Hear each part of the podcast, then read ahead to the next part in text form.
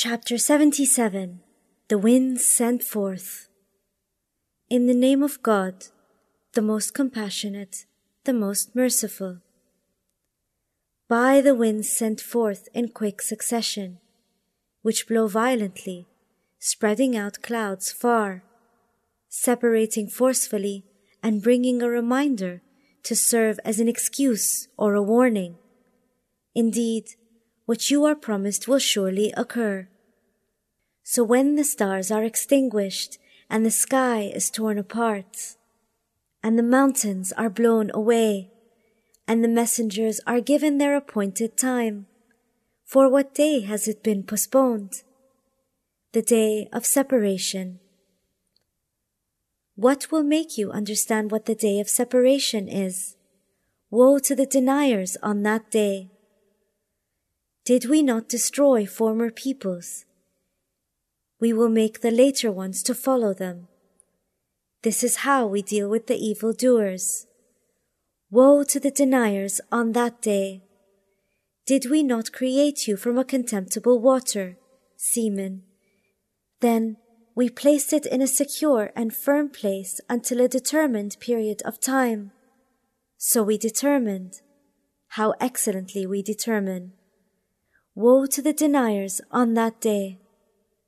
Have we not made earth a receptacle for the living and the dead? And have we not placed therein firmly fixed towering mountains and given you fresh water to drink? Woe to the deniers on that day! They will be told, Proceed to that which you used to deny. Proceed to the triple forked shadow, providing no shade nor availing against the flame. Indeed, it shoots out sparks like the castles as if they were yellow colored camels. Woe to the deniers on that day!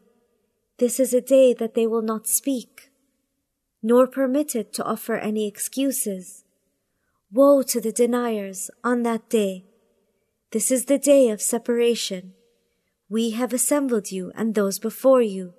So if you have a plot, plan against me now. Woe to the deniers on that day. Indeed, the righteous will enjoy shades and springs and fruits such as they desire.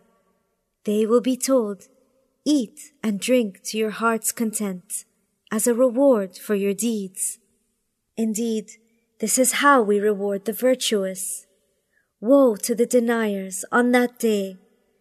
Eat and enjoy a little you are indeed evil doers. Woe to the deniers on that day, and when they are told, Bow down, they do not bow down. Woe to the deniers on that day. So what discourse will they believe after this?